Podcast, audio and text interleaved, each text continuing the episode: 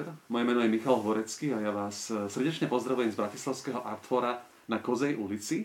Artforum je naďalej prirodzene zatvorené v lockdowne, ale my sme sa tu zišli pri dodržiavaní všetkých zdravotných a bezpečnostných predpisov a by sme predstavili knihu Bratislava neplánované mesto.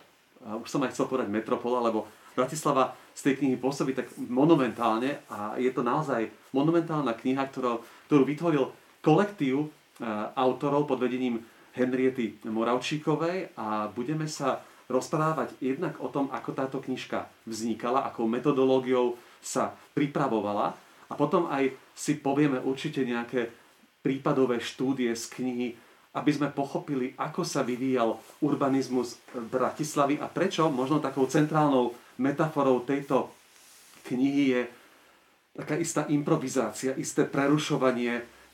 Ty to tam, Heni, veľmi pekne nazývaš, pripomeň mi to, že nezámerná kontinuita. Je to ten veľmi pekný pojem, ktorý by možno, že mnoho mohol platiť pre nielen slovenský urbanizmus, ale aj pre slovenskú spoločnosť. Knihu vydalo vydavateľstvo Slovart, aj ono organizuje dnešný večer a ja by som ešte, kým budem klásť otázky našim vzácnym hosťom, spomenul, že dizajn knihy urobil David Kaleta. Je to táto nádherná dvojjazyčná publikácia v slovenčine a v angličtine. Preklady do angličtiny urobil Martin Tarp a teda design štúdio Ona a dnes tu so mnou sedia zatiaľ, lebo sa prestriedame vo väčšom počte, Henrieta Moravčíková, profesorka na Fakulte architektúry STU a zároveň pôsobí aj na Historickom ústave Slovenskej akadémie vied. Dobrý večer. Dobrý večer, Henrieta. Peter Salaj a takisto Katarína Haberlandová z jedného výskumného tímu, ktorý na tejto knižke spolupracoval. A v neposlednom rade obálka, ako vidíte, vyzerá čierno-bielo, ale vnútri sú aj fascinujúce farebné fotografie, ktoré urobila Olia Triaška Štefanovič. Taká, by som povedal, súputnička Henriety Moravčíkovej pri jej architektonickom výskume Bratislavy. Napríklad fotografovala aj dom veľkej monografie o Friedrichovi Weinwurmovi. Toľko možno také základné mená a ja začnem rovno tým, že táto kniha má 640 strán a je to vlastne výsledok, dá sa povedať, 10 ročia trvajúcej práce, ale minimálne 10 rokov reálne vznikali texty a obrázky a vizualizácie do nej.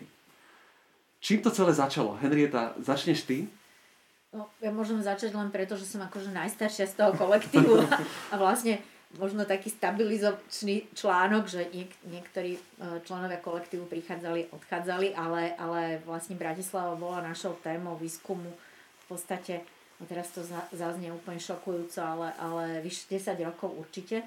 A vlastne presne s tým zámerom od začiatku nejakým spôsobom podchytiť a vysvetliť tie procesy v Bratislave, ktoré častokrát pôsobia dojmom práve takej náhodnosti, neplánovitosti, rozrvanosti. Vznikajú okolo týchto bratislavských plánov, neplánov rôzne urbánne legendy.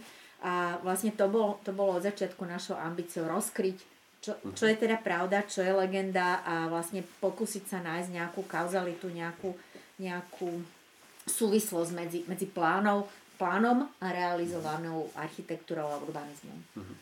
Mňa na tom ako čitateľa, pretože ono sa to nie je určená kniha iba pre vedecké publikum, pre odborné publikum. Myslím si, že aj poučený laik, ktorý má rád Bratislavu, sa vie dozvedieť veľké množstvo informácií.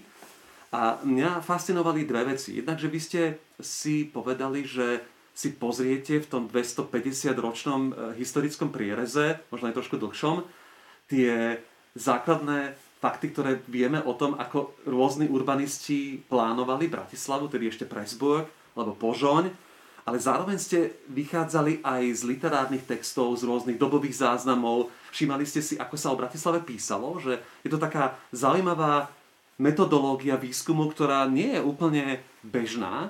Možno, Peter, keby si mohol načrtnúť trošku tie východiska, z ktorých ste čerpali, lebo sú tam aj také medzinárodné vplyvy, ale zároveň veľa z toho lokálneho koloritu nášho mesta.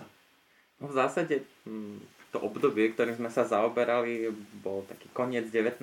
storočia, kedy nastala vlastne taká tá modernizácia v meste, kedy kedy sa začal rozvíjať ten priemysel a s ním vlastne súvisela celá zmena štruktúry mesta a to bolo možno to taký ten základný impuls, od ktorého sme sa rozvíjali, pretože našim cieľom bolo vlastne pochopiť to moderné plánovanie a odhaliť možno mnohé tie vízie, o ktorých sa viac hovorilo, a snažili sme sa ich nielen cez tie texty, ale veľmi dôležité pre nás boli práve plány, obrazy, skice rôznych tých osobností, ktoré sa podielali na tom, ako mesto vyzerá. A čo bolo už od začiatku nás vlastne začalo fascinovať, bolo to neustále ako keby opakovanie tých tém alebo odhalovanie, že vlastne tie myšlienky sú oveľa hlbšie zakorenené, ako sme si mysleli, že nebolo to všetko len ten začiatok. Tak často sa hovorí o tom, že vlastne tú Bratislavu, tú neplánovanú a takú tú chaotickú vyrobili komunisti, lebo to tu všetko zbúrali a stále viac sa nám ukazovali, že už všetky tie vízie, ktoré možno boli také radikálne a menili to mesto, mali svoje korene v takom tom romantickom období toho 19. storočia, kedy si predstavujeme, že vtedy vznikali tie pekné mesta, ako poznáme Viedeň, Budapešť, Prahu. Takže to bolo pre nás to fascinujúce, to odhalovanie tých radikálnych myšlienok oveľa hlbšie, ako by sme ich očakávali. No, možno ešte prepáč, že k tej metóde je dobre povedať, že ona je vlastne hybridná, že my sme nechceli písať dejiny Bratislavy, lebo takých zámerov tu už bolo veľa tejto historiografie je, a my sme vlastne spájali tie metódy dejepisu, teda písania histórie, vlastne s takými sondami, doslova ako historická sondáž do špeciálnych miest v meste. No, takže je to súčasne akýsi typologický výskum a súčasne je to vlastne výskum architektonický, lebo sa stále pozeráme vlastne na obraz a tvár toho mesta, takže zaujímala nás morfológia a toto všetko sme v podstate skombinovali do takej trošku možno neobvyklé metódy, ale aj tá mala svoje inšpirácie. Samozrejme vo svete sa takýmto spôsobom teraz mesta objavujú a odhalujú. Katarína Haberlandová, už tu zaznelo, že vlastne sa akoby aj pracovalo s rôznymi historickými mapami, so skicami, náčetmi ulic, architektonickými návrhmi, do toho aj rôznymi textami, ktoré opisovali tie dané miesta. Čo mňa tak vlastne prekvapilo, že takých akoby komplexnejších kníh alebo prác o tom urbanizme Bratislavy, že tých je dokopy tak ako šafranu, že naozaj by sa dali spočítať možno na prstoch dvoch rúk, že je tam, veľmi sa mi páčilo, že ste vyzdvihli Bratislavský topografický lexikon, čo je moja mimoriadne obľúbená kniha, ktorá sa dá stále zohnať v antikvariátoch, kde vlastne vidíme, ako v tom priereze históriou sa aj spolu s názvami, ktoré sa menili aj v rôznych jazykoch, ako vidíme, že to mesto vlastne fascinujúcim spôsobom odráža históriu tej krajiny, toho územia a spomenulo sa toto 19. storočie. A to je určite, akoby tam vidno v tej vašej knihe takú akoby kľúčovú zmenu, a to ma fascinovalo, ako ste to pomenovali, že vlastne z mesta obchodníkov sa stáva mesto robotníkov. Že Peter to charakterizoval, že toto bolo také romantické obdobie. Neviem, či by tedy priemerný Bratislavčan to nazval, že je to romantické tu bývať. Asi to nebolo úplne ľahké. A ako to vlastne sa prejaví takáto fundamentálna zmena toho fungovania mesta vlastne v tom územnom pláne a v tom urbanizmu? Tam bolo vidno, že tam vlastne sa úplne menia všetky pravidlá. Ja by som možno, to 19. storočie je určite kľúčové, a ešte by som sa možno vrátila aj k tomu topografickému lexikonu, že to je skutočne veľmi dodnes výborné východisko. Ja ho mám tiež stále vlastne po ruke a spustu aj nejakých dát a podobne vždy som si porovnávala s topografickým lexikonom.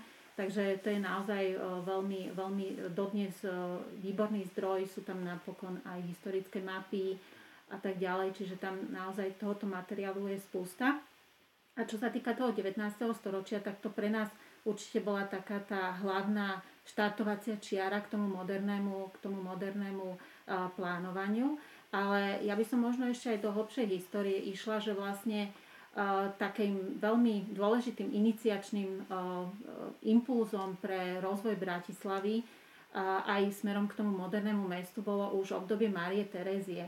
A kľúčovým momentom bolo vlastne zbúranie hradieb a to, že Mária Terézia poverila dvorného architekta Hillebrandta zostavením alebo teda vytvorením regulačného plánu. Zbúraním hradieb sa vlastne získali úplne nové priestory, s ktorými dovtedy mesto nemohlo disponovať. Otvorilo sa mesto Dunaju a založili sa vlastne základy vnútorného ringu, teda komunikácie a podobne. Čiže ja by som možno ešte do tohto obdobia išla ako do takého kľúčového, ktoré bolo ešte teda pred tou priemyselnou revolúciou, pred tým obdobím, ktoré áno, my si často romantizujeme, ale v skutku asi tak romantické nebolo, pretože naozaj hlavne pre Bratislavu to pripadalo do úvahy to budovanie veľkých podnikov od 70. rokov približne 19. storočia, keď vznikla dynamitka, tieto naozaj veľké kľúčové továrne. To sa spájalo samozrejme s obrovskou prisťahovaleckou vlnou, s obrovskou bytovou krízou, pretože nie všetky továrne vedeli hneď poskytnúť svojim robotníkom bývanie a postaviť kolóny a podobne, pretože to bola nákladná vec. Takže vlastne to všetko ovplyvňovalo aj v negatívnom zmysle to mesto. Henrieta, ja by som ešte v tom historickom pohľade na tú knižku, naozaj som tam veľmi dobre tak všímal, ako sa tá história odráža práve v tom zásadnom plánovaní, tá spomenutá éra Hillebranda a Márie Terézie a jej rozhodnutia toto mesto ako povýšiť a premeniť. Určite súvisela s rekatolizáciou, lebo tam ste to vypísali veľmi dobre, že vlastne vznikali také kľúčové aj náboženské stavby, ktoré vlastne niektoré dodnes sa nám zachovali, tvoria takú akoby tak často naozaj vzácneho historického jadra. A potom zase tá industrializácia bola silno v znamení už takých akoby buržoáznych rodín, ktoré dokázali vybudovať ten bratislavský priemysel, že tam vidím také tie osy akoby od toho habsburského náboženského smerom k tomu ako čoraz slobodnejšiemu mešťanstvu, ktoré v Bratislave vzniklo. A ako by si to charakterizovala, že čo boli tie najväčšie zmeny, keď sa dnes pozrieme na tú Bratislavu, že vidíme, že niektoré stále sú veľmi, veľmi prítomné v tom meste? Ty si to dobre postihol, keď si povedal, že to koniec 19. storočia je najradikálnejší zlom. A ono častokrát, už toto stále naznačujeme, že častokrát sa dnešná podoba Bratislavy odvodzuje od období, ktoré sa výrazne, alebo utkveli výrazne v pamäti ako radikálne. To znamená modernizácia. To je pre nás akože 20. storočie a najradšej po druhej svetovej vojne pokladáme za zlomové obdobie, ale práve väčšina týchto veľkých počinov, ktoré determinujú dodnes tvár mesta, vznikla na konci 19. storočia. Ja by som možno toho Hillebranda už nechala tak a pozerala by som sa vlastne na prvé regulačné plány, ktoré vznikli preto, že v tom meste bol obrovský pretlak nových obyvateľov, obrovský pretlak infraštruktúry, to znamená doprava, obrovská intenzifikácia, problematické hygienické podmienky, nový priemysel, nová výstavba, to všetko vlastne tlačilo na to zošnurované historické jadro, ktoré sa potrebovalo rozvíjať. A vtedy vlastne v celej Európe toto sa dialo plošne všade, vznikala potreba vlastne uchopiť tento proces do nejakého plánu. A to je u nás, to sú technické oddelenie, vzniklo pri radnici a začali sa zapodievať tým, ako mestu dať nejaký plán.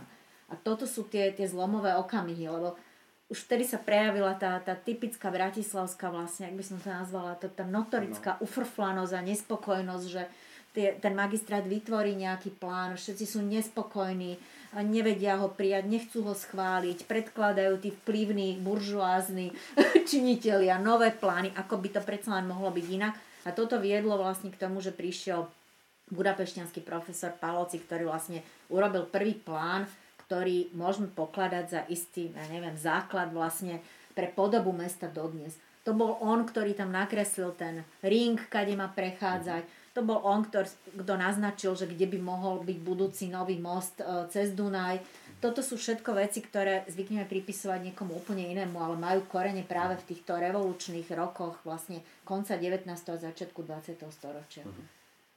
A keď sa pozrieme na tú Bratislavu akoby toho očami toho človeka okolo roku 1900, keď vlastne pribúda množstvo obyvateľov a radikálne sa mení tá povaha, to rozloženie obyvateľstva a zároveň sa mení aj etnicita ľudí, pretože tam vidíme veľký zlom, že pôvodne nemecké mesto sa vlastne z tretiny minimálne, alebo z viac ako tretiny stáva aj maďarsky hovoriacím mestom. Slováci stále zostávajú takou malou menšinou. Katarína, už tu zaznelo, že Dunaj, čo sa mi vidí ako jedno z takých kľúčových slov pri tej vašej knižke. Myslím, že Juraj Špícer má v takej svojej eseji o Bratislave, o stredoeurópskych mestách, že dobré stredoeurópske mesto potrebuje hrad, dom a rieku. A že vlastne tvrdil, že Bratislava, hoci je malá a je to takéto väčšie druhé mesto, to je tiež téma vašej knihy, tak má tieto tri zásadné veci. Ty si vlastne dlhodobo skúmala práve aj tú podobu, že je to teda neplánované mesto, to je aj podtitul, alebo taký čiastočný podtitul, ale predsa len máme tu jednu plánovanú štvrť, to je tá Dunajská štvrť, ktorá akoby sa potom neskôr zrodila ako taká výnimka v tom celom urbanizme. Ako sa vôbec ty pozeráš na tú úlohu? Lebo ja som mal stále pocit, že to regulovanie Dunaja, ten prístup k rieke, akoby do istej miery veľkú časť toho mesta neustále nejako ovplyvňovala, že časť toho urbanizmu stále sa nejako vyrovnávala s tým prekonávaním rieky, ochraňovaním mesta pred ňou a podobne. Dunaj historicky bol samozrejme určitou aj obranou líniou, či už vojenskou, a samozrejme bol to nejaký životodárny živel, ale na druhej strane aj ohrozoval mesto vlastne v priestore, alebo teda kde sa nachádza Bratislava, sa vetil do takej vnútrozemskej delty. To znamená, neustále ohrozoval mesto vylievaním hlavne v jarných mesiacoch. A preto aj pre priestor či už nábrežia, alebo aj samotnej Dunajskej štvrte bola kľúčová regulácia Dunaja, ktorá prebiehala vo viacerých fázach, najviac, alebo teda najintenzívnejšie v 80. 90. rokoch 19. storočia. A je zaujímavé, že aj pri Dunajskej štvrti vlastne sme zistili, alebo nejakým spôsobom sme postupným skúmaním zistili, že tam tiež vlastne tá štruktúra, ktorá sa vytvorila až v medzivojnovom období, už bola daná v prvých regulačných plánoch na začiatku 20. storočia. A potom vlastne v medzivojnovom období sa rozvinula do takej formy, ako ju poznáme. Hoci v tých prvých plánoch akoby mala mať tá štvrť iný ráz záhradného mesta, a potom po roku 1918 sa tam rozvinula vládna štvrť s administratívnymi, reprezentačnými budovami a bytovými blokovými stavbami.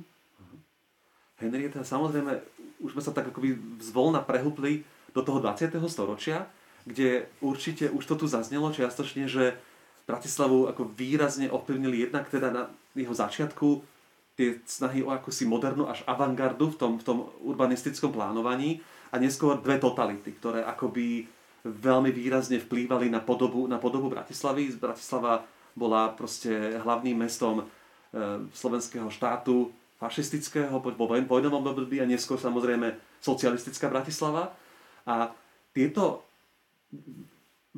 vývoj toho nesmierne brutálneho 20. storočia aj Bratislavu veľmi silno poznačil, ale ty vlastne hovoríš, že veľa vecí, ktoré zvalujeme na toto obdobie, majú akoby staršie korene. Ako sa potom tebe akoby, a tvojmu tímu skúmali vlastne tieto veci z očí v oči týmto dvom diktatúram a tým akoby hlbokým zmenám, ktoré oni spôsobili, respektíve mala si pocit, že paradoxne tieto obdobia do istej miery sa usilovali o akési systematické plánovanie viac ako treba tá doba slobody, ktorá prišla po nich?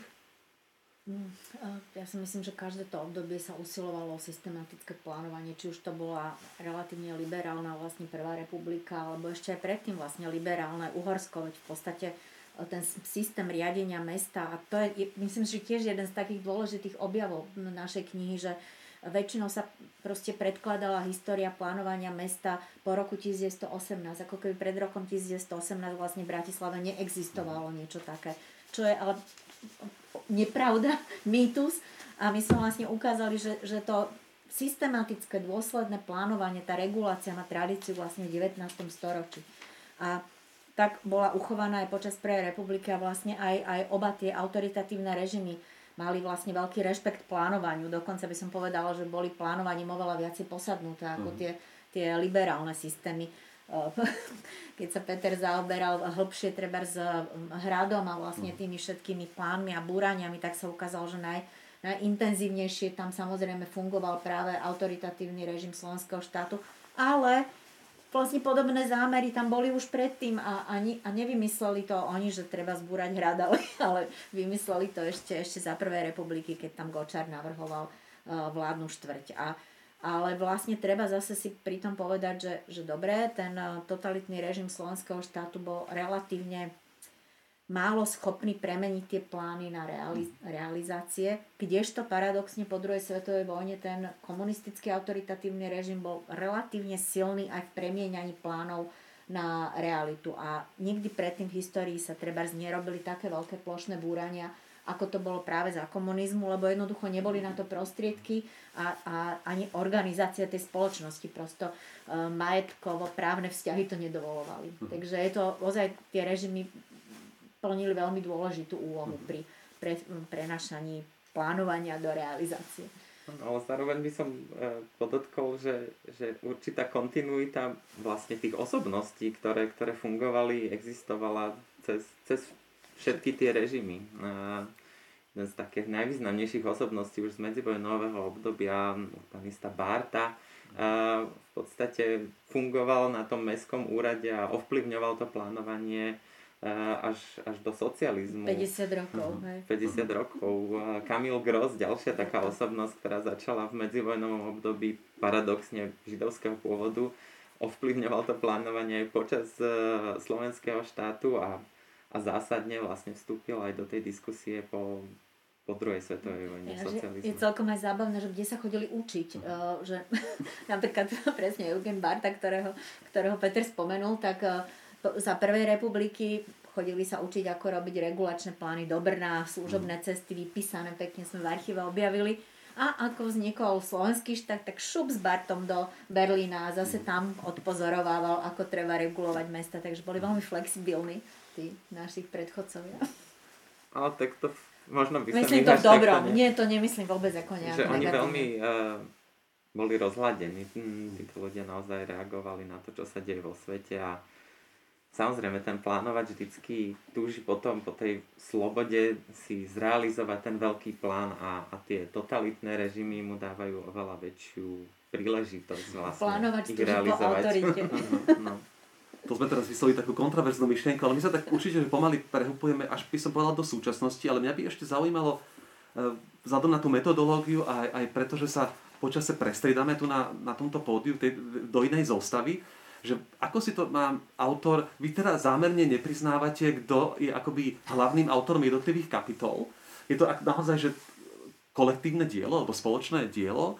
A zaujímalo by ma vlastne, ako postupuje potom metodologicky takýto postup, keď si vyberete napríklad, že je nejaká taká téma ako nábrežie Bratislavy a ako sa vlastne dostávate postupne k tomu, že od nejakého vizuálneho materiálu sa potom začne písať spoločný text, a akoby sa skondenzuje to obrovské množstvo výskumov, lebo by ste naozaj presiahli výlučne ako bratislavské archívy, je tam veľa materiálov z Viedne, z Budapešti, z iných končín, ktoré mnohé sú aj exkluzívne prvýkrát tu na vlastne zobrazené, zverejnené.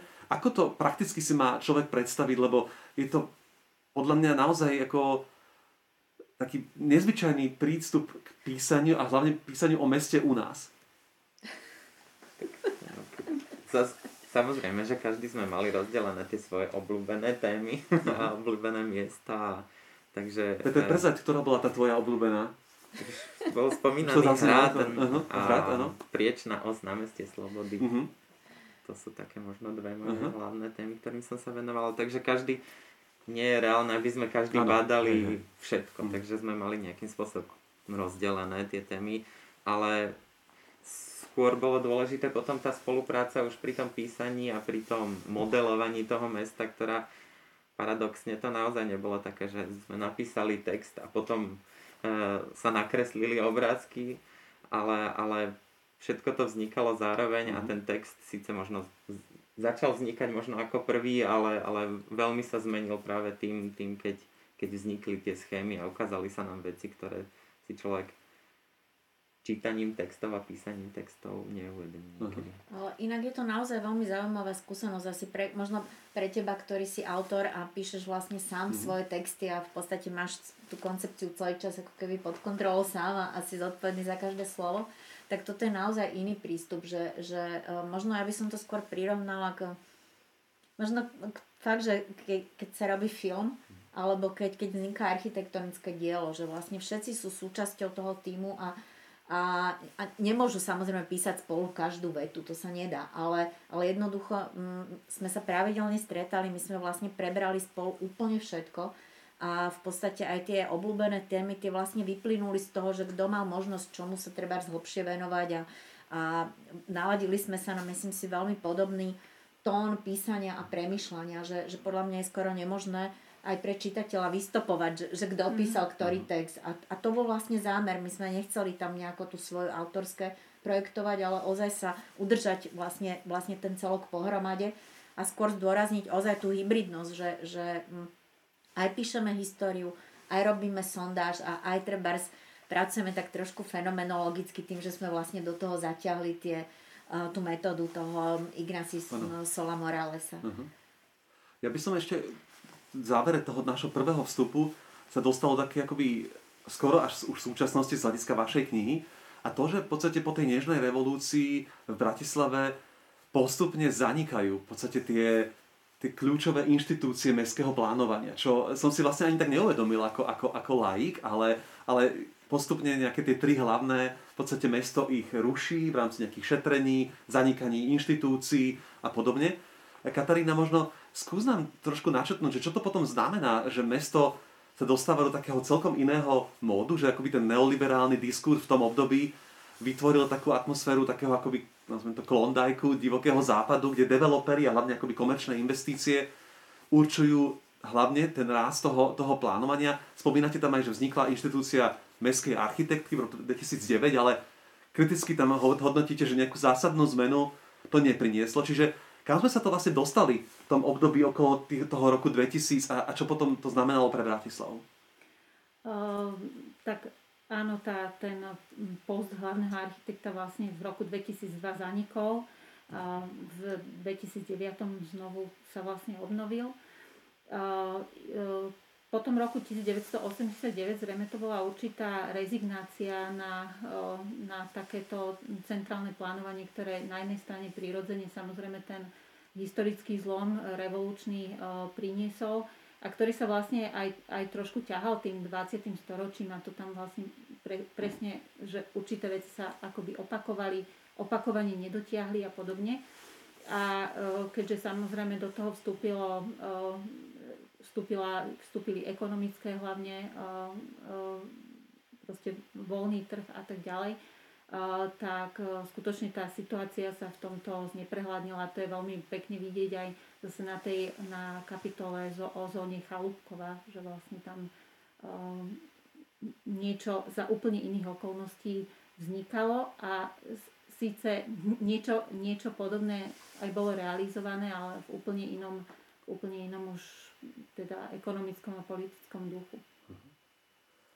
To je možno tiež ešte treba asi povedať, že ono to nebolo zase len bratislavské unikum, že toto, ten odpor voči plánovanej ekonomike, voči organizácii, voči plánovaniu v oblasti urbanizmu, to bol vlastne celosvetový fenomén a u nás sa prejavil samozrejme neskôr, pretože to predtým ten režim nedovoloval, takže tá kritika modernizmu bola prítomná a spojila sa s kritikou predchádzajúceho režimu a to viedlo k totálnemu odmietnutiu vlastne plánovania a k zbúraniu budovy hlavného architekta. To som tam tiež zachytil. Peter, ty keby si sa na to mal pozrieť z toho svojho hľadiska, čisto teraz ako človek, ktorý sa zaoberá s láskou aj vášňou svojím mestom a architektúrou a dejinami urbanizmu, čo ty považuješ možno za také, akoby z toho, keď sa dnes prejdeme Bratislavou, za taký, že veľmi dobrý príklad toho takého pozitívneho urbanizmu a čo naopak sa ti akoby, čo považuješ ty za takú pes na oko. Lebo už len v prvej recenzii na vašu knihu som sa nedočítal, že áno, že na prvý pohľad vidíme, že Bratislava nemá poriadny ako plán a že je to také očividné, že to mesto je také chaotické a tak. Čo ja tak úplne nevnímam, ale ako to vidíš ty? Ja by som povedal, že ja mám práve rád tie chaotické miesta, ako je napríklad námestie SNP a Kamenné námestie, ktoré má stále to napätie nejakej nedokončenosti a otvorenosti a tej slobody nejakej. A to, na jednej strane je to vlastne to negatívne, čo neustále robí ten tlak, aby sa to nejak menilo, aby sa využil čo najviac ten voľný priestor, a na druhej strane to dáva nejakú nádej, možno nejakého iného poňatia života v meste. Katarína, ty by si ako charakterizovala to pozitívne a negatívne? Mňa zase skôr ako takým spôsobom nejak upokojuje taký ten druhý extrém, alebo ak sa to dá teda nazývať ako extrém, tá Dunajská štvrť, že vlastne tá bola naozaj ťažiskovo utvorená v tom medzivojnovom období. A hoci sa po vojne dostavovala novými objektmi, predovšetkým bytovými domami a podobne, tak vlastne sa dostavovala ale v zmysle tých pôvodných modernistických myšlienok. A dnes je naozaj vlastne jedinou alebo jednou z mála takých stabilizovaných, ucelených štvrtí s centrálnym verejným priestorom toho Jakubovho námestia. Takže ja možno inklinujem zase k tomuto. To sme celkom blízko pri týchto... Zostávame v jednej časti nášho mesta. To sú dobré impulzy. Mne to je ľúto, ale už sa musíme v tejto chvíli vymeniť. A ja ďakujem veľmi pekne Petrovi Salajovi a Kataríne Haberlandovej. Ďakujem. Henrieta Moravčíková ešte zostáva na pódiu spolu so mnou. A namiesto týchto dvoch našich hostí prídu dve. A to Laura Krišteková a Monika Bočková. Nech sa páči, dobrý večer aj vám. Teším sa, že ste takisto spolu s nami. Posaďte sa. Henrieta, povedz možno najprv ty, že vlastne predstav nám svoje kolegyne z tohto týmu a ako oni čím zásadne prispeli svojim dielom tejto výslednej knihy. My sme sa tak teraz trošku rozdelili, že historici, jedna skupina, architekti alebo architektky, druhá skupina, lebo aj Katka, aj Peter sú vlastne historici umenia. A Laura a Monika sú architektky, a teda ja som tiež architektka, čo sa týka vzdelania. A toto zase, tým by som počiarkla tú hybridnosť toho nášho výskumu. Že my sme ozaj dokázali, podľa mňa, celkom unikátnym spôsobom spojiť tieto dve perspektívy výskumné. A že vlastne dievčatá, teda Monika a Laura, sa ťažiskovo zaslúžili o to, že sme sa vlastne dokázali zmocniť vlastne vizualizovania tých historických dát, čo u nás je ozaj nový prístup. A robili sme to teda ako takí prvolesci, a nebyť toho, že oni naozaj vynikajúco ovládajú v podstate tie techniky, ktorými pracuje súčasná architektúra, tak by sa nám to nikdy nepodarilo. A súčasne sú samozrejme aj expertky na tie dejiny ako také.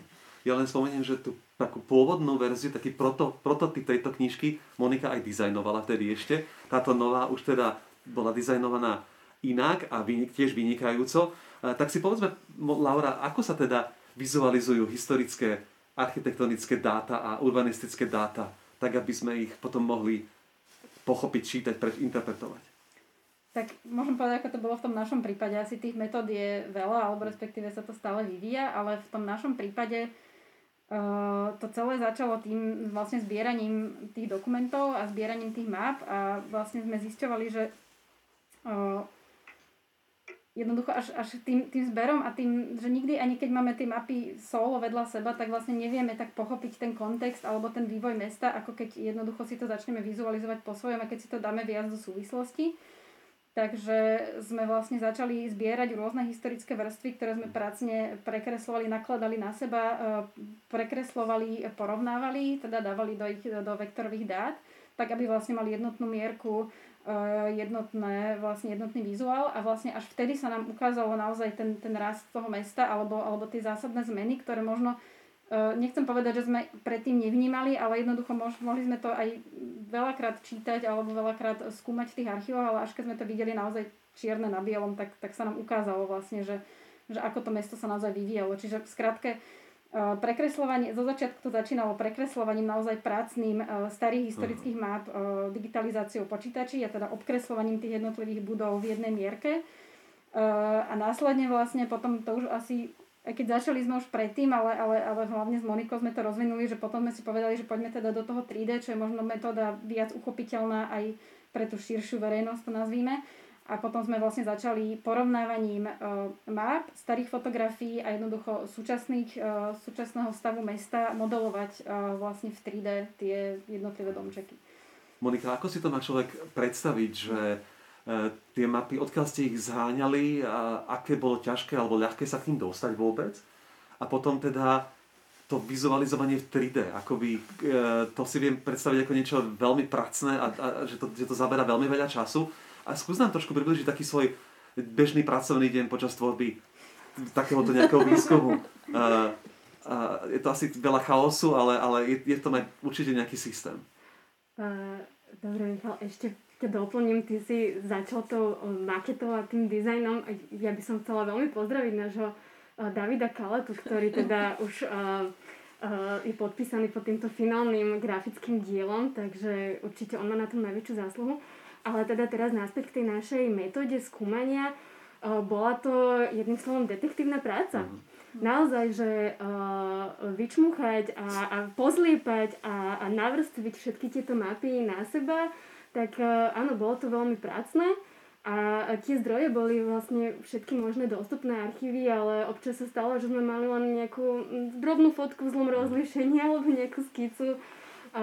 A potom samozrejme boli dôležité aj fotografie, takže napríklad na to 3D vymodelovanie nejakej jednej ulice, tak naozaj bolo potrebných možno 20-30 fotografií a tam už človek išiel naozaj tým spôsobom myslenia, že aha, tak toto ešte nestojí, takže je to asi tento rok, ale zároveň už stojí toto, takže postupne sa to začínalo vždy tak nejak kryštalizovať dokopy a tá metóda nám naozaj umožnila to, čo už Laura presne povedala, že si vedieť tie veci naozaj predstaviť.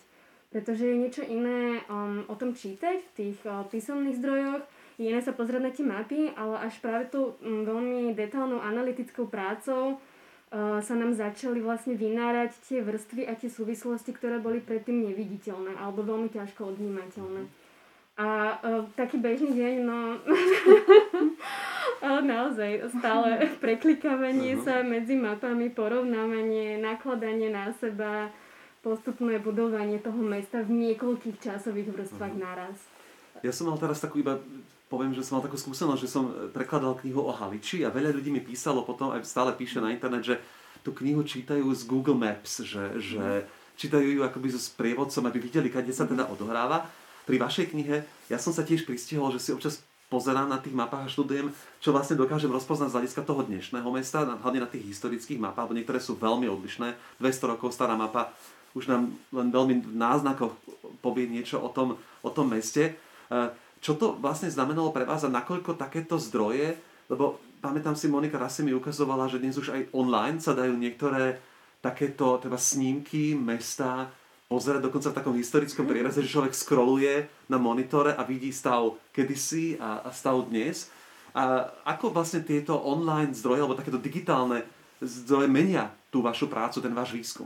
Myslím si, že to je asi kľúčová zmena, ktorá vám umožňuje úplne inak bádať. No, ja som to aj chcela povedať, že tieto posledné roky to menia absolútne zásadným spôsobom a už len v tom procese, čo som teda ja bola zapojená, som videla absolútne radikálny posun v tom, aké boli možnosti ešte keď sme, pamätám si, keď sme s Henrietou začali písať úplne, teda nie písať, ale skôr tvoriť alebo skúmať vlastne prvú kapitolu obchodnej a tam vlastne začali vznikať také prvé pokusy alebo také prvé prototypy týchto vizualizácií a to bolo naozaj vtedy úplne prácne, proste iba z archívu oskenované mapy bolo potrebné manuálne obkreslí, že síce to bolo na počítači, ale v zásade ako keby niekto cez kopírak prekresloval mapy, potom dávať do mierky a potom každý jeden dom naozaj podľa starých fotografií modelovať. A už len za tých vlastne 6 rokov, ako sa vyvíjala tá kniha, tak už na konci, keď sme napríklad to robili s Monikou, stále to bolo samozrejme pracné, ale už zrazu boli 3D mapy Google, čiže už sa aspoň tým súčasným mestom dalo vlastne z rôznych uhlov si to natáčať, pozerať. Už zrazu vznikajú programy, ktoré vedia pomocou satelitných snímkov jednoducho namodelovať výšku automaticky, čiže vygenerovať, vypočítať približnú výšku stavby. Už vznikajú rôzne stránky, ktoré digitalizujú vlastne staré dokumenty, čiže je o mnoho väčšie množstvo tých map, čiže to je absolútne zásadný posun a zase je to super v tom, že ako sa aj spomínalo v predošlom bloku, že veľa bolo napísané, ale toto je práve možno možnosť, ktorá nám dáva teraz nový priestor a príležitosť pozrieť sa na to ešte inak a možno vyskúmať tie veci, ktoré ešte pár rokov dozadu neboli možné, pretože neboli na to tie techniky, neboli na to tie programy a respektíve bolo to o mnoho pracnejšie, ako je to teraz, aj keď je to stále teda ako taká veľmi detektívna práca a veľmi nadlho, ale stále je to obrovský pokrok, no. Henrieta, mňa by zaujímalo, že vy pôsobíte ako taký veľmi dobre zohraný tím, že medzi vami to tak dobre, mám pocit, iskry a že asi sa tak navzájom inšpirujete, ste vlastne aj príslušníci už rôznych generácií výskumníčok a výskumníkov. Ako si týchto ľudí dala dohromady? To je možno taká jedna otázka. A potom aj, že ako sa vlastne stane to, a to sa možno spýtam aj Lauri a Moniky, že ako sa mladá architektka rozhodne, že takéto neplánované mesto je to, čo ma momentálne ako najviac zaujíma. Že to chcem pochopiť do hĺbky. To je veľmi ťažká otázka. Neviem, ako, ja si stále myslím, že naozaj medzi nami funguje nejaká príťažlivosť, ktorá nás proste dáva dohromady a že chceme robiť prácu, čo robíme, lebo úprimne povedané, akože toto nie je najlukratívnejší biznis na svete. A ako častokrát sa čudujem, že prečo... To sme veľmi prekvapení. A o to je prekvapivejšie, že vlastne do toho týmu prichádzajú tí mladí ľudia a chcú v tom týme robiť. To je pre mňa akože úplne fascinujúce a strašne sa z toho teším, lebo si myslím, že to je nevyhnutné prosto dostávať tie nové impulzy. Nikdy v živote by sme túto knihu neurobili, keby som na tom robila sama, alebo by som na tom robila len, ja neviem, s Peťom Salajom, lebo my sme asi najdlhšie spolu, proste nie. A mladšie dievčatá, čo prišli, tak zase priniesli nejaké nové pohľady a asi inak sa v podstate v týme ani nedá fungovať. No. Tak verím, že to ešte chvíľku nám vydrží. Laura, ty máš celkovo aký vzťah v Bratislave a ako architektka? Veľmi kladný a musím povedať, že čo bolo pre mňa veľmi prekvapivé, že napriek tomu, že som architektka a rodená bratislavčanka, tak som si až naozaj pri tej knihe uvedomila veľa vecí, ako to mesto funguje a ako sa vyvíjalo, a to práve aj vďaka tomu modelovaniu. Ako nikdy nezabudnem, keď som aj robila vlastne v tej kapitole už na to bývanie mapu postavených bytoviek a naozaj som musela každú jednu bytovku v meste prejsť a vyznačiť, že v ktorom období zhruba bola postavená a vlastne ako to celé vznikalo. A vtedy som si uvedomila, že ja som vlastne doteraz vôbec nepoznala svoje rodné mesto. Takže a určite teda ako ja sa prikláňam aj skôr k tomu, čo povedal Peťo v tej predošlej sekcii, že mne sa práve páči takisto tá neplánovanosť toho mesta a možno taký ten odkaz, že nemusí byť všetko vždycky dokonalé, krásne a naplánované a presne spravené tak, ako to niekedy. K tomu by som sa ešte rada vrátila. Mňa si sa na to vlastne vôbec neopýtal. Že to som si nechal na záver. Vieš, dobre, taký zásadný, to povieš ako taký statement na konci. Vieš, dobre, tak si to ešte premyslím. A tak ja iba doplním vlastne presne to, čo vraví Laura, že tiež rodená bratislavčanka, architektka, vyštudovaná a vlastne som húpla do tohto kolektívu ako posledná a vlastne to už... výskumníci a výskumničky sa rozprávali o všetkých plánoch a o všetkých výkresoch, o všetkých tých časových obdobiach a ja som bola úplne stratená v tom, takže pre mňa práve to vizualizovanie grafické všetkých tých myšlienok, ktoré už oni mali naštudované, bolo veľmi kľúčové. Vždy som rozmýšľala, že dobre, tak ako by sme vedeli tento problém vyjadriť nejakým obrázkom tak, aby som to jednak ja pochopila, čo oni vlastne všetko vybádali a aby to vedel pochopiť aj ten divák, teda ten čitateľ, pardon. takže takto sa rodili vlastne aj tie spôsoby, ako zobraziť všetky tie vybadané poznatky v tom 2D, v 3D a na všetkých tých schémach. Že ja sama som na začiatku bola veľmi strátená v tej téme. Ale to bolo to, čo sme si vlastne vraveli aj tam vzadu, že čo bolo fascinujúce ešte na tejto metóde, k tomu sa musím vrátiť pri tej plánovitosti, že pre nás bolo fascinujúce ešte odhalovať práve aj tie, že táto metóda nám umožnila prvýkrát vidieť naozaj, že čo by ten plán nezrealizovaný, ktorý bolo veľmi veľa a vlastne urobil v tom meste, lebo ako sa píše aj v niektorých kapitolách, že naozaj sa vlastne zrealizovali iba také fragmenty z určitých veľkých vízií a nám sa vlastne podarilo vizualizovať, že jasné, že boli vizualizácie alebo nejaké nákresy že tej prestavby toho mesta alebo toho projektu, ale nám sa vlastne podarilo vizualizovať, čo by tam spravilo v tom meste dnes a naozaj sa ukázalo, že to by to nebolo také jednoduché alebo také ideálne, keď by sa naozaj veľa tých vízií zrealizovalo a že možno je to častokrát aj dobré, že sa zrealizovali iba tie fragmenty alebo že sa niečo nezrealizovalo. Takže vlastne tie schémky, ktoré teda sme s Laurou tvorili, tak jednak prezentujú nejakú tú pôvodnú situáciu a následne vkladajú tie idei vlastne vo forme 3D, kedy si môže človek stále na tom istom území odvnímať, že čo všetko tu mohlo byť, všetky tieto nápady boli v istej dobe aktuálne. A vlastne tým, že sme to zobrazili na nejakej jednej mierke jednotným spôsobom, tak sa tomu čitateľovi javí zrazu taký katalóg toho, čo všetko mohlo vzniknúť. Presne to ešte zaujímavé, že keď vy hovoríte, to treba asi počiarknúť, že ono to nebolo celkom tak, že my sme niečo vybádali niekto a že vy ste prišli a teraz ste to dávali do vizuálu, že vlastne to je v podstate veľmi interaktívny proces, že niečo nájdeš, nejaké historické dokumenty, historické texty. Teraz sa ich snažíš vlastne dať do nejaké vizuálne podoby a zrazu vidíš, že tá vizuálna podoba ti ukáže, že ups, ale toto v tých textoch trošku zatajili. Hej? Alebo toto sa už nedovysvetlilo. Toto tak nemohlo byť, hej? To, čo tu píšu, to nie, vyzerá to úplne inak. A ty vlastne potom spätne opravuješ v podstate tú historickú interpretáciu alebo prepisuješ tú históriu, lebo vlastne sa ukáže, že to bolo trošku dezinterpretované. A to je práve to, čo vlastne aj predtým ľudia, ktorí sa zaoberali touto tému, nemali úplne k dispozícii. Nemali šancu to vlastne. Spomenul si pána Horváta, jeho topografický lexikon, kde on sa snažil o zakreslenie nejakých map a tiež vlastne tam vyznačoval rôzne historické vrstvy, ale jednoducho nemal tie nástroje, ktoré máme my dnes, a to je naozaj si modelovať to mesto v mierke 1:1 a vlastne sa prechádzať ulicami digitálne a všetko si to vlastne porovnávať. Ono to vyznie možno banálne, ale taký fakt, ako že mesto nemalo zameranie napríklad do veľmi dlho, tak to sa zobrazilo fatálne na všetkých mapových podkladoch a tak, že oni proste nesedia. To sú intuitívne mapy. Takže trošku také naše šlendriánstvo proste, hej, klasické. Je to vlastne tá doba, možnosti tej doby. Takže súčasťou tej našej detektívnej práce bolo samozrejme aj deformovanie tých map a vlastne nebolo to také jednoduché, no. Ja sa priznám, že takisto ako musím povedať, že to čítanie tejto knihy človeku otvára také akoby hlboké premýšľanie o tom, kde vlastne žije.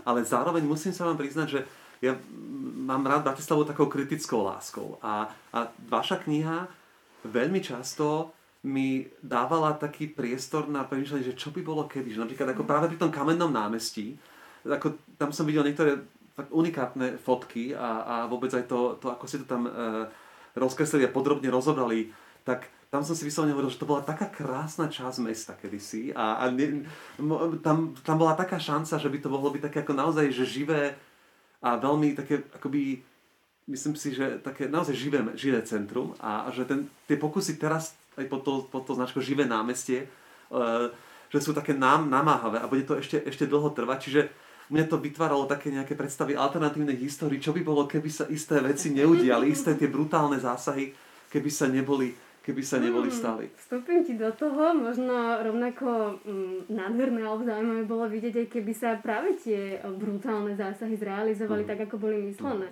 Pretože tá súčasná podoba Kamenného námestia je naozaj zlepenec a koláž vlastne tých jednotlivých vrstiev a zásahov a ani ten, ktorý spomínaš, teda vlastne vyčistenie celej tej plochy sa nezrealizovalo, takže preto v podstate to, čo tam vidíme dnes, sú fragmenty. To je tá nezámerná kontinuita. Ja by som si teraz opýtala, že ktorú časť z tých historických plánov si mal na mysli, keď si hovoril, že by to mohlo byť pekné mesto, to, čo si predstavovali v 30. rokoch, alebo predtým, alebo možno tak okolo toho roku 1920 by som povedal, že preto vlastne ešte pred reguláciou. Ale bola by to taká romantizujúca moderná z dnešného hľadiska, hej, že a myslím si, že by nebolo, lebo 1920 ešte neboli moderná regulácia, ešte nebola a boli by tam ostali tie prízemné domy s tými výrobňami. Neviem, či by si toto celkom chcel. Hej, ťažko povedať, no ako sa to nedá sa to určite posudzovať dnešnými očami, ale celá tá východná Európa sú mestá, ktoré prežili oveľa brutálnejšie zásahy totalít, ako Bukurešť napríklad, hej, a podobne. Bratislava je akýmsi takým, podľa mňa, medzistupňom v tomto. Henrieta, ale tebe sa ešte teraz pýtam, že aký vlastne, ty si človek, ktorý veľmi často aj verejne, aj so svojím hlasom, ktorý počuť, sa vyjadruje k tomu, čo sa deje s tým aktuálnym plánovaným a neplánovaným mestom. A tá metafora tej nezámernej kontinuity je stále veľmi taká prítomná. Spomeniem si kauzu Istropolis alebo nemocnica na Bezručovej a podobne, že ako to vnímaš dnes z toho hľadiska, že máš, spomínate v knihe ako pozitívny signál, že vznikol Metropolitný inštitút, že tá téma sa stala, v akom stave sme teda tej aktuálnej súčasnosti? Ako to vnímaš ty? Na jednej strane si myslím, že práve to, že vznikol Metropolitný inštitút a že sa trošku ako keby rehabilitovala úloha plánovačov v kontexte mesta, tak to je dobrý signál. To znamená, že sme sa trošku vymanili z toho Klondajku, či ako si to nazval, tých 90. rokov. Na druhej strane si ale myslím, že máme ešte stále obrovské rezervy vlastne v pochopení toho mesta. A toto bolo niečo, čo sme vlastne aj chceli prispieť tou knihou, že keď si sa tu pýtal, že kto má aký vzťah k mestu a že čo máš rád na tom meste, tak my sa asi všetci zhodneme na tom, že máme radi to mesto preto, že je také, aké je. To znamená to unplanned v zátvorke alebo neplánované v zátvorke. To je presne to, čo robí Bratislavu jedinečnou. V tom je jej identita, že tu máme čiastočne realizované modernistické koncepcie, ktoré nikdy neboli dokončené. Že tu máme torza 19. storočia. To vytvára to naše mesto. A toto si myslím, že ešte stále v tom diskurze dnešnom nezaznieva dostatočne, že aj hlasy vplyvných architektov a plánovačov nie sú častokrát dostatočne, by som povedala, fundované v zmysle, že naozaj rozumejú tomu, že v čom spočíva tá jedinečnosť nášho mesta. A že to prepisovanie, neustála snaha vlastne prepísať obraz Bratislavy, ktorá by sme si boli naivne mysleli, že skončila, doznela s moderným projektom, to znamená na konci 20. storočia, tak tá pretrváva. A že vlastne aj dnešní plánovači a reprezentanti Bratislavy si stále myslia, že treba tie nedostatky odstrániť. A to potom vedie k tým šialeným projektom typu búrania Istropolis, lebo máme pocit, že musíme zlikvidovať nejakú historickú stopu, ktorá nám nie je po chuti, ale ktorej si možno niektorí myslia, že špatí nejakú časť a iní si zase myslia, že ju okrašľuje. Tak to urobme na novo a bude to lepšie. A toto je niečo, čo nás vlastne postihuje opakovania. A zvykne sa tomu hovoriť nedospelosť. A ja teda verím, že sa pomaly blížime k obdobiu menej adolescentnému v súvislosti s Bratislavou a že teda aj tou knihou prispieme k tomu, aby sme dospeli, aby sme pochopili, aký sme a aby sme si to začali vážiť, aby na to hrdí, veď to mesto je naše, to je náš obraz. Ja verím, že kniha si nájde svoje publikum, že prispieje k takému hlbšiemu uvažovaniu o našej metropole. A teraz ešte k záveru by som sa spýtal takú vec, že už tu zaznelo, že aj technologický výskum pokročil. Máme metódy, máme obrovské množstvo dát, máme množstvo materiálov, máme obrovský archív, ktorý táto kniha spracovala.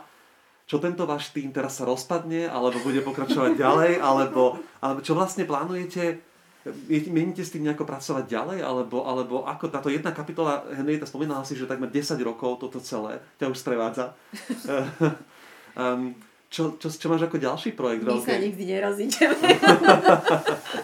Ale nie, samozrejme máme ďalšie plány, však aj táto kniha vznikala vlastne v rámci výskumných projektov, ktoré my generujeme a vlastne pracujeme na výskumoch.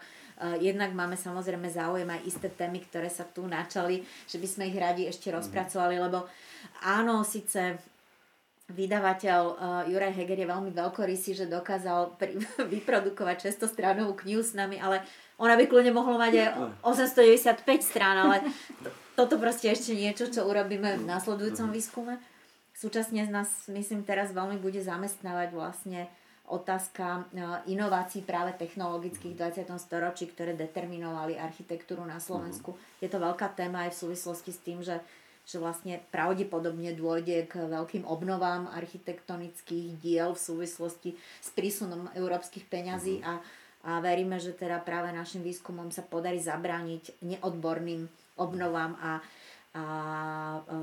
zatepľovanie. Chcel som to povedať, že polystyrenizácii moderných, ale nazvime to smelo triviálnym zateplovaniu a že teda možno prispieme k tomu, že to budeme robiť trošku sofistikovanejšie. A verím, že teda tým sa podarí udržať pohromade, lebo si veľmi vážim, že taký tým, že môžem byť súčasťou takého týmu. Uh-huh.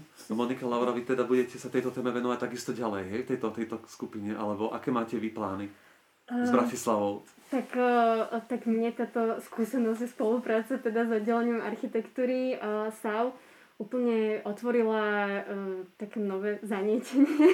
Uh-huh. Naozaj som prepadla tejto téme a naozaj tá kolážovitosť toho mesta by sa dala skúmať ešte oveľa dlhšie. A ja sa teraz na mojom doktorandskom štúdiu venujem čisto iba téme Dunaja v Bratislave, čo je tiež ako veľmi bezodná. Takže ja teraz pokračujem týmto. K tomu spravíme na samostatnú reláciu, verím. A Laura? No, ja si myslím, že nikto z nás neodchádza, to by bolo, to si ja neviem už osobne ani predstaviť. Takže my práve, že ty si to tak otočil, že ako získať takých ľudí, ale práve, že ja si myslím, že to je skôr naopak, že ako ja si každý deň hovorím, že aké máme šťastie, že môžeme robiť to, čo môžeme robiť a s kým môžeme, že teda máme týchto spolupracovníkov, že to môžeme robiť práve v tomto kolektíve.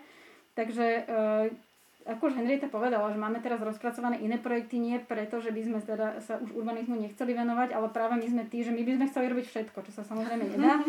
Tak sme si povedali, že skúsime teraz trošku iným smerom, ale práve by sme si chceli uchovať možno aj tú metódu, ktorú sme vlastne túto si vyskúšali, takže teraz sa pozrieť aj na tie inovácie takouto metódou hybridnou, zapojiť tam aj ten vizuál, aj tie nové technológie a teda skúmať zase toto a uvidíme potom, kam nás to zavedie. Ako boli plány venovať sa urbanizmu, či už viac aj Bratislave alebo iným mestám, ale potom sme si povedali, že skúsime teraz zase tieto témy. Sledovali ste spolu s nami diskusiu Bratislava neplánované mesto o novej knihe, ktorú zostavil tím okolo profesorky Henriety Moravčíkovej. Veľmi pekne ďakujeme vydavateľstvu Slovart za to, že sa do takéhoto úžasného projektu pustili. Ďakujeme knihkupectvu Artforum na Kozej, že nás takto pohostilo tu vo svojom knihkupectve. Podporte svojich lokálnych knihkupcov v čase korony, určite im tým veľmi pomôžete. Blahoželám naozaj zo srdca všetkým, ktorí tento projekt zrealizovali a kúpte si knihu Bratislava neplánované mesto. Dozviete sa nesmierne veľa o metropole Slovenska. Takže dovidenia a zase niekedy pri diskusii o Bratislave. Vďaka vám veľmi, že ste prišli. To boli dohromady Henrieta Moravčíková, Peter Salaj, Katarína Haberlandová, Laura Krišteková a Monika Bočková. Dovidenia. Dovidenia. Ďakujeme.